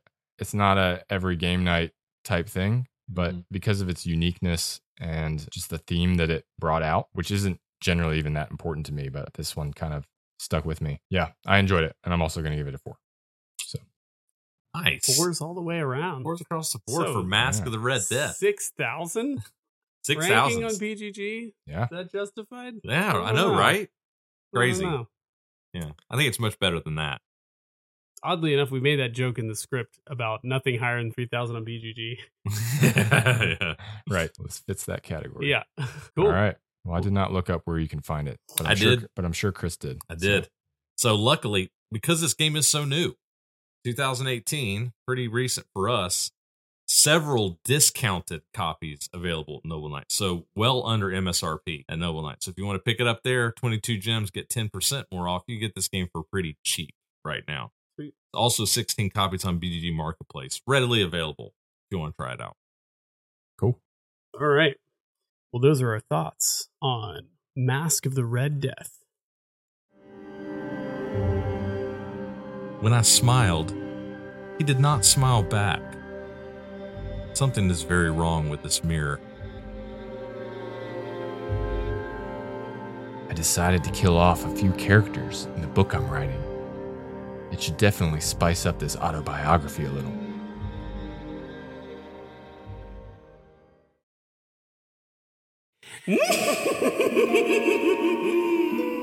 A hearty welcome to the Copper Kettle Company. The business for quality, conscious witches and wizards. Here you can find everything you need to give your magic potions and elixirs their greatest efficacy.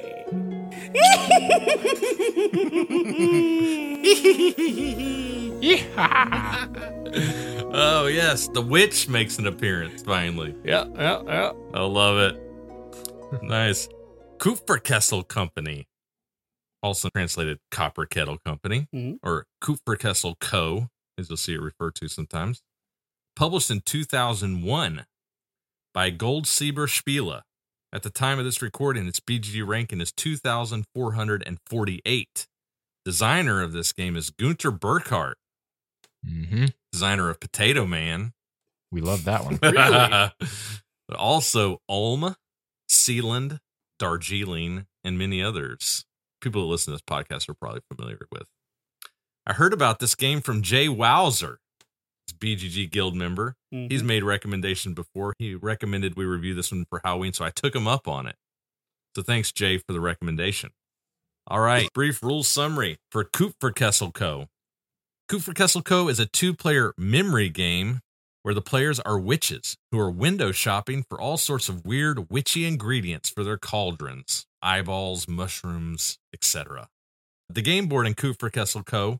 consists of a randomly generated 6x6 grid of square cards upon which are printed a type of ingredient and a value.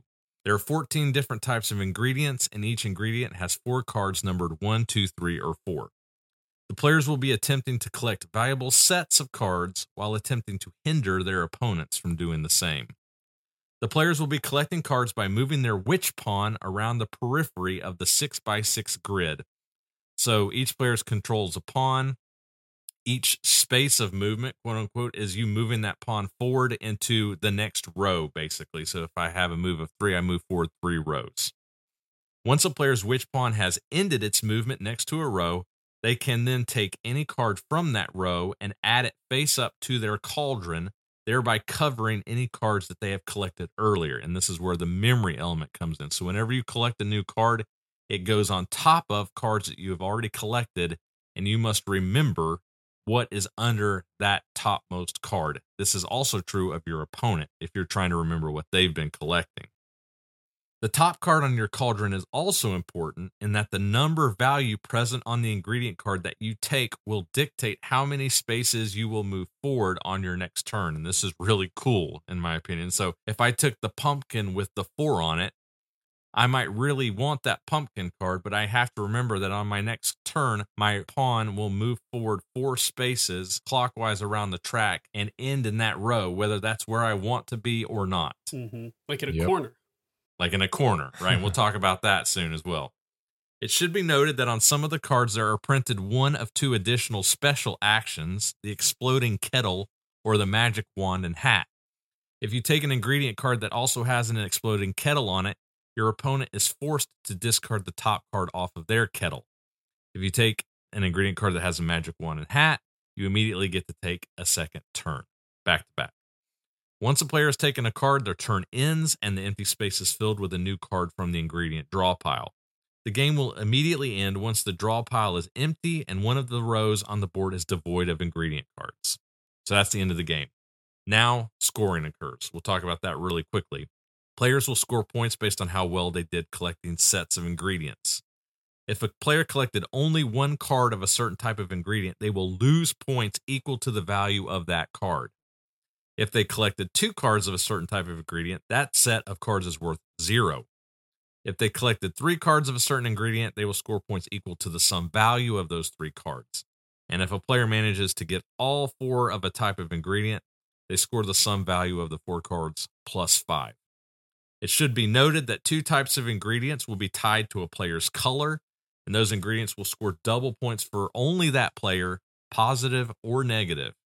In addition, the player that collected the most value one ingredient cards will get an extra five points. Most points wins the game. That's generally how you play Kupferkessel Co. All right.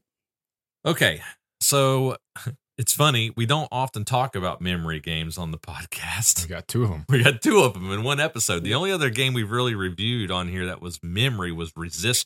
Mhm. And that was Cameron and I way back a long time ago. I think it was episode six. Yeah, it was a while, right?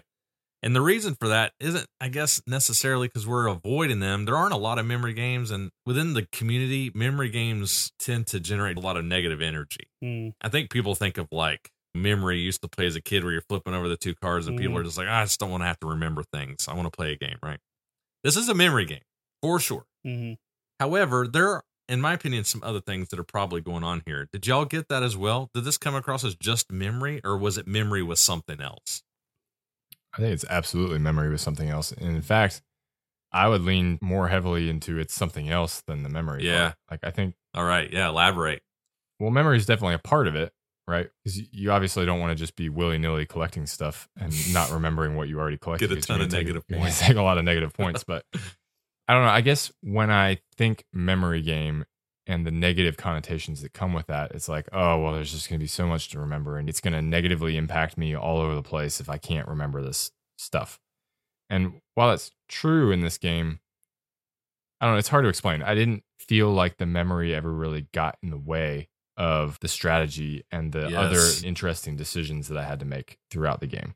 Right. Now, if you really struggle with memory stuff, it might be a problem for you. Mhm. Right. But it felt like the strategic elements overshadowed the memory by a good bit, even though it still plays a role. If Okay. that makes sense. Okay. Yeah, I would agree that there's definitely a lot more going on than just memory. And I actually think that the memory element of this game is aided by the fact that this is a visual game and it's actually in a lot of ways tied to the classic memory game, right? It's pictures on tiles. Right. So Yeah. That's why I mentioned it. Yeah. So I think interestingly enough, it's almost like you took that game and you made an adult advanced version of it yes. Because at least for me what i found happening is once i picked up one type of ingredient seeing it again would jog my memory that i had picked that up before and so remembering what i had was not an issue that i was dealing with remembering what my opponent had Mhm. was a lot more difficult, right? Because you're tracking two separate buckets of who's taken what and trying to remember what should I take that could be hindering Yes. my opponent. Because the other thing is taking negative points is one thing if you're preventing your opponent getting a full set, right? Right. But Because they get a plus five on top of that, right? Mhm. so there's a lot I think going on there. Not to mention the movement and strategizing, picking Mhm. things up. I Oh, found yeah. myself planning three moves ahead Yeah. in this game, which was quite fun to figure out. I'm going to go here, I'm going to go there, I'm going to go there. Right. Yeah, I totally agree. I think the memory element of this game, it's just as important, if maybe not more important, to remember what your opponent is doing Mhm. as much as it is what you've been collecting. You have to prevent your opponent from collecting full sets, and especially full sets that are in their color. Yeah. So if Cameron is playing the black pawn and he's collecting black sets, and I let him get all four of those, that's a ton of points. So you're taking what you need, but you're also hindering your opponent by taking things that they need. That's great. hmm I also agree with you, maybe even greater, and this goes to what Jason was saying, is maybe there's a component of this game that's more important than memory. And I agree with you. I think it's that movement component, Mhm. right? Yes, I take this card and I need it, but even more importantly, I take this card because maybe I need it and it also puts me where I want to be next turn, which lets me take a card that I can take that will let me be where I want to be next turn. hmm Yeah, Right. Or maybe I take this card that I don't even necessarily want, but it puts me in position on my next turn to get what I really Right. want. Yeah. Or maybe I take this card that lands me in the corner. So I didn't talk about corners in the rules, so I should mention really quickly. The four cards in the corner are null cards, or just rounded edges. You can land there. If you land there, you lose a turn, and you think, well, that sounds terrible. And you don't pick anything up. And it is because you don't pick anything up. But what's so great about this game is sometimes we were choosing to land in the corners Yep. to lose a turn because the card we took, we needed it so badly. That's Mhm. losing a turn done well. Yeah. It wasn't that we landed there and were like, oh, this sucks. I chose to go there Yeah. because this card is so great. The other major thing we have to talk about is these special cards. Yes. This was such a small element that I almost overlooked it when you initially taught the rules. I wasn't even fully paying attention to this part. It makes such a huge difference, though, these two little special cards as they come out. So, one is a double action. And Yep. The other is a blow up the top card. I feel like we have to talk about them each individually. We 'cause they're do, both, yeah. They're both interesting. Yeah. Right. Blowing up the top card on somebody's deck is fascinating because not only do you take a card away from them, Yeah. but up until the very end of the game, that card goes back on the bottom of the deck. So it's going to come out again. And you might want it. And you might want it, or they might still be able to get it. So Right. you're taking this card to blow up something, but they might still get it anyway. Yeah. If you're not paying attention later on in the game. But the thing that got me the most was that if I get my top card blown up, it changes the number that my pawn moves Looks the like next time. you jacked up their program. Yeah. Yeah. Yeah, because they were planning on moving whatever number was on that card. You blew up that card, so now their next movement is now the number that is on the card beneath that. Which- Yeah. and it- I got destroyed by that so many times.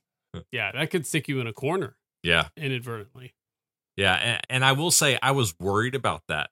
When I read the rules, I was worried about this action because I was like, okay, this is taking what sounds like could be an interesting game and it's going to introduce a lot of chaoticness Take that. and take that. Yeah. But I will say I was pleasantly surprised. Listening to this, us explain it and reading the rules, you might think, well, you always take that card if you can. You blow up your opponent's card. Why wouldn't you? Or you prevent somebody else from doing it to Right. Right. The game dangles such value in front of you in so many different ways. There were many times, all of us, when we played this game together, were choosing to pass over that blow up card to take another card in the row again because we felt like we had to. Right. Right. And so I like the fact that the blow up card was not just an auto take every time. Right. Yeah. Mhm. There were still good options. It was a consideration, hmm but it wasn't like, oh, I just have to do that. Yeah. And it's, Right. it's definitely not OP, right? Because that card's going to come back out. Yeah, Your right. opponent's going to have likely, another yeah. chance to pick it up. Yeah. It could be that when it comes back out, you pick it up, Right. but someone's going to have to deal with that card again, maybe. Right. Unless it's at the very end of the game. Correct. Right. Yeah. Well, we should talk about the double move card too. Yeah, too. go real, for it. Real briefly, I guess. Right. So obviously, this is a tempo changer, right? Because Mm-hmm. the game's going to end when the game ends. But if I get a double turn, I'm getting more cards than you. Right. Right. But like you were saying, Chris, it's not an auto move. You might really want that second move, but if that second move lands you in a corner Exactly. or lands you in a row that doesn't really have what you want in it, right? It's not an obvious take. Right. Because Right. that car that has the double move outcome on it, you may not want. Right. Correct. Right. But if it at least doesn't hurt, maybe you go, okay, well, I haven't been into herbs, but it's a double move. So now I'm into herbs, you know? We're in the herb game now. yeah. Yeah. It's so interesting in this game watching how different types of ingredients start getting picked up because you'll notice, all right, well, I'm taking these ones and Chris is taking those ones, but there's a couple floating around on the board where maybe even all four cards are out on Right. the board. Yeah. Yeah. But nobody's taking Nobody's taken the first move on it yet because they're so busy trying to collect the ones that they know and shore up those commodities to make sure You they have like enough you to have score. to mitigate getting negative points. yeah, and so it's you're playing this game of okay, well, I could get into on that. All four cards are out there, and I could even chain this move together to get that one and then that one. But you can see your opponent seeing you see that. They're like, oh, they're setting up to grab two of those cards, and so they do something to mess with you. And there's a lot of back and forth that make it really interesting Totally to agree. try Yeah. to figure out what you're gonna do. And we didn't talk about this one, but really briefly, if you pick up more ones than your opponent, Yeah. you get an extra five bonus points, which is an interesting dynamic because if you end up with a bunch of extra ones that don't have matches, they're only going to ding you by one Right. point. They're and it's great for potentially- breaking upset. It's an easy take that to your opponent to make sure that they don't get all four. All four, Because right. we should know when they get all four, they're getting 20 points for that set, I Yeah. believe, right? Or is it 10? Fifteen. It's 15. Yeah. 15. Yeah. That's what it is. Yeah. So, I mean, you just can't let that happen. Can't let it happen. You have to Yeah. figure out how to stop it. Yeah. There's a lot going on in this game. I thought it was enjoyable. Getting away my final I thoughts. I was- Does anybody have anything negative to say? I mean, take that can be painful and annoying. Mm-hmm. So, you know, if you're a sensitive gamer, Yeah, I heard a lot of cursing coming from, Oh, the yeah. side of the table when Cameron and Chris you were know, playing. There's like good cursing and then there's bad cursing, right? This is one of the good ones, I think. It's more lighthearted, like, Yeah. ah, I can't believe you did that to me. like you big jerk, Right. words that we can't say on this podcast. Nobody's really taking it too seriously, but yeah, it didn't bother me in that regard. Nah. Yeah, I don't really have much negative to add. Me either. Let's wrap this baby up. Cool. Go I'm for going it, Chris. first. All right. This game surprised the heck out of me. Holy crap. I am shocked by this game. I was fully expecting to be lukewarm on this when I read it. Mhm. Two player game, memory. I was like, meh. Right. I was almost sure I was going to give this game a three before I played it. I was wrong. This game is great, in my opinion. Okay. The memory is fun. And the reason why it's fun is because, as we've discussed, there's just so much more going on here than memory. It's important, but the movement and the way you control the movement of your pawn around the periphery of the board is just fascinating and dictating what cards you choose to take. It influences you. I locked up on this game a couple Mhm. of times, big time, just going through all the permutations in my head of how it could play out. hmm That's a good sign for me. And then add to that the special actions, which just give you one more thing to think about. There's a lot of bang for your buck here. This game is great. I'm giving this game a five. I almost gave it a six, and this could go up for me with time. I don't know why this game is not talked about more. This game never mm. got an English language printing. That is a huge mistake. Wow. It should. I could see this game doing well, Sure. to be totally honest. Highly recommend it. Five for me. It feels like you wrote my final thoughts. Okay, I'm sorry. My final thoughts were this game surprised me. Maybe I've just listened to you review games so many times that I just write in your voice now. But no, I mean, this game surprised me too, right? yeah. I did not expect looking at the box. It's not even a full size box. It's like this tiny little Tiny thing. box. Yeah. deck of cards, old art. Did not expect this to have as much depth to it as it did. Gameplay is very tense Mm-hmm. throughout, tough decisions. It is very abstract. So if you're looking for a lot of theme, Right. Yeah. there's none here. Yes, you're witches collecting ingredients, but it could be anything, right? This is an abstract game through and through. But man, it's a good two player game. yeah. I also gave this game a five. Also debated giving it a six. Me too, man. Also don't understand why it doesn't have an English translation printing. I really think this is the type of game that some of these companies that are out there that are grabbing some of these older Yes. games and kickstarting them or, you know, revamping them. Somebody should grab this game. I think it deserves to be more well known than it is. So, 100%. Totally agree. I, I had thought about the Plan B games people that Hmm. do like Azul and Tuki and Reef, those Right. games. Although those are all four letter games, so you'd have a problem there. You retheme it, I guess. But that type of size box done with really good graphics, this game would sell. I'm Yeah. just so sure of that. I'm so sure of that. Or even the who did Mountain Goats and Oh, yeah, uh, board uh, game board tables. yeah, board game tables, yeah. tables. That'd be a good one too. Totally agree. They have good art. So, no surprise here. I enjoyed this game. I feel like when I play a game and lose and still just want to rack it up and play it again, that's a sign of a really great game. It means the process of playing itself was enjoyable and probably also it wasn't a huge time and energy investment. I think that's what this game offers. It's a tricky puzzle, it's challenging, it's different each play. The only random element is like which tiles come out when. Mm-hmm. I was honestly s- surprised as well and impressed by this one. Visually, it doesn't look like much. The theme could be literally anything, like Jason said, but that's nothing to knock it too much because this game is awesome. I'm also going to give it a five. Ooh. Which now I'm thinking about our friends on Discord who were making, I can't remember who it was, Sol- Solid, Yeah, Solid Andrew. State- Yeah. Solid Blade, Yeah. who did a bunch of stats and has averages for what we rate games, Hmm. which means that Lord of the Rings: The Confrontation is going to be bumped even lower because I know five five five means that it's going to be higher average.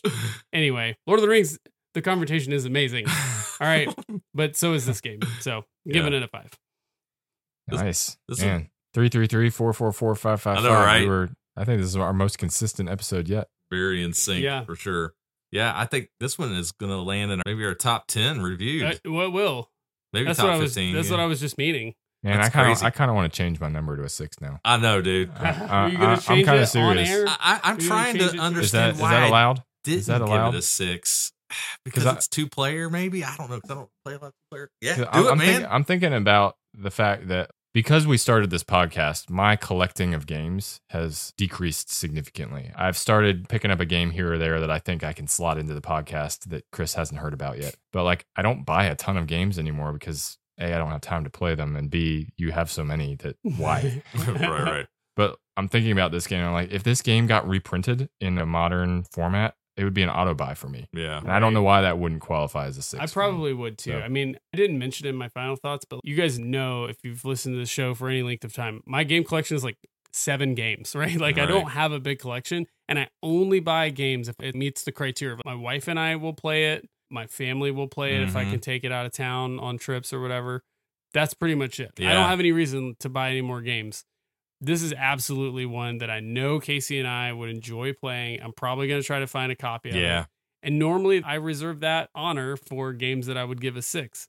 I'm not going to give it a six because I have games that I have to compare it to. Sure. Right. And I'm stingy, like all of the stats bear out. We've analyzed this, those of you who are listening. We've actually looked at this and shamed each other for the ratings that we've give different games. But yeah, this one's great. And I think you make a good point too. I just want to piggyback off before we finish. You mentioned playing with Casey and playing with family. That's what's so great about this game too. You could play this game with literally anybody. Yeah. But this game has incredible layers of depth for what it is. Mhm. It really blew my mind. I was just so surprised at how deep it went Mhm. for how simple it is. Yeah. That's just good stuff in my opinion. Wow. It was, fun. it was a fun one. Kind of want to play it right now, but it's getting late. All right. Well, if we've intrigued you, and I sure hope we have, unfortunately, there are no copies on Noble Knight, but there are 14 copies on BGG. So there is hope. And you can easily get the English rules downloaded on BGG if you need that. Like I said, it's only in German. It's Mhm. totally language independent, though. Get the rules on BGG. You can play this game no problem. Like I said, 14 copies on there. cool. All right. Those are our thoughts on Kupferkessel Co. All right. Well, thank you for joining us on this special Halloween 2022 edition of Hidden Gems. If you like what we're doing here, please remember it's a huge help to us if you would leave us a rating or review on your podcast platform of choice. Those simple things can make a difference for the show's exposure so more folks can enjoy exploring games with us. In particular, just share the podcast. Tell someone about the podcast. Yes. Share the guild with a friend. Join the Discord. You can check us out on BGG if you want to interact with us. You can share games that you think are hidden gem. You can also consider supporting the show over at patreon.com slash hidden gems podcast or purchasing a hidden gems t-shirt on our website at hiddengemsboardgamepodcast.com slash store. And until next time, I'm your host Cameron. This is Chris. No, I'm Jason. Thanks for listening. This episode of Hidden Gems, number 42, was recorded in Raleigh, North Carolina on October 23, 2022. Join us again in two weeks as we join fellow board game podcast contributors, the Gamecasters, to review two games. One game is quite hidden, the other is very much not. Curious about what they could be? Tune in to find out. Hidden Gems is produced and edited by Chris Alley, Cameron Lockey, and Jason Yanchuleff. Our Board Game Geek Guild is monitored and managed by honorary Hidden Gems team member Ghidorah. Our Discord channel is monitored and managed by honorary Hidden Gems team member Snoozefest. Our show's logo was illustrated by designer and artist Caitlin Nieto. Check out her work on Instagram at It's Caitlin Nieto. We would love to hear from you. Feel free to join the discussion on our many social media accounts. You can find us on Facebook at Hidden Gems Board Game Podcast, Instagram at hiddengems.podcast, and Twitter at Hidden Gems Board. Disagree with one of our reviews? Have something you want to say about one of the games we discussed today? You can also make your voice heard on our Board Game Geek Guild at BoardGameGeek.com, guild number 3874. Once again, thank you for joining us on Hidden Gems, and until next time, fellow gem seekers, enjoy your games and enjoy your search. Signed, Dr. Alley, moderator, Evil League of Evil, BGG Guild number 3874. All love. X's and O's, Dr. Alley. It tried to laugh. XO, XO. yeah. Yeah, yeah. That's good. All right, hold on. Let me get myself together. That's of no value. No, I, That's of no value. Get to the job. Knizia! Yeah, give it like more of a ramp. You want me to go high, and I'm resisting you right now. All right, I'm, I'm going to say it more pensively. How about that? Like I'm thinking. Like I've got my finger on my chin, walk pacing around the laboratory. Okay. This is the end. We got to get it right. Your new primary contributor is here! It's like the predator laugh.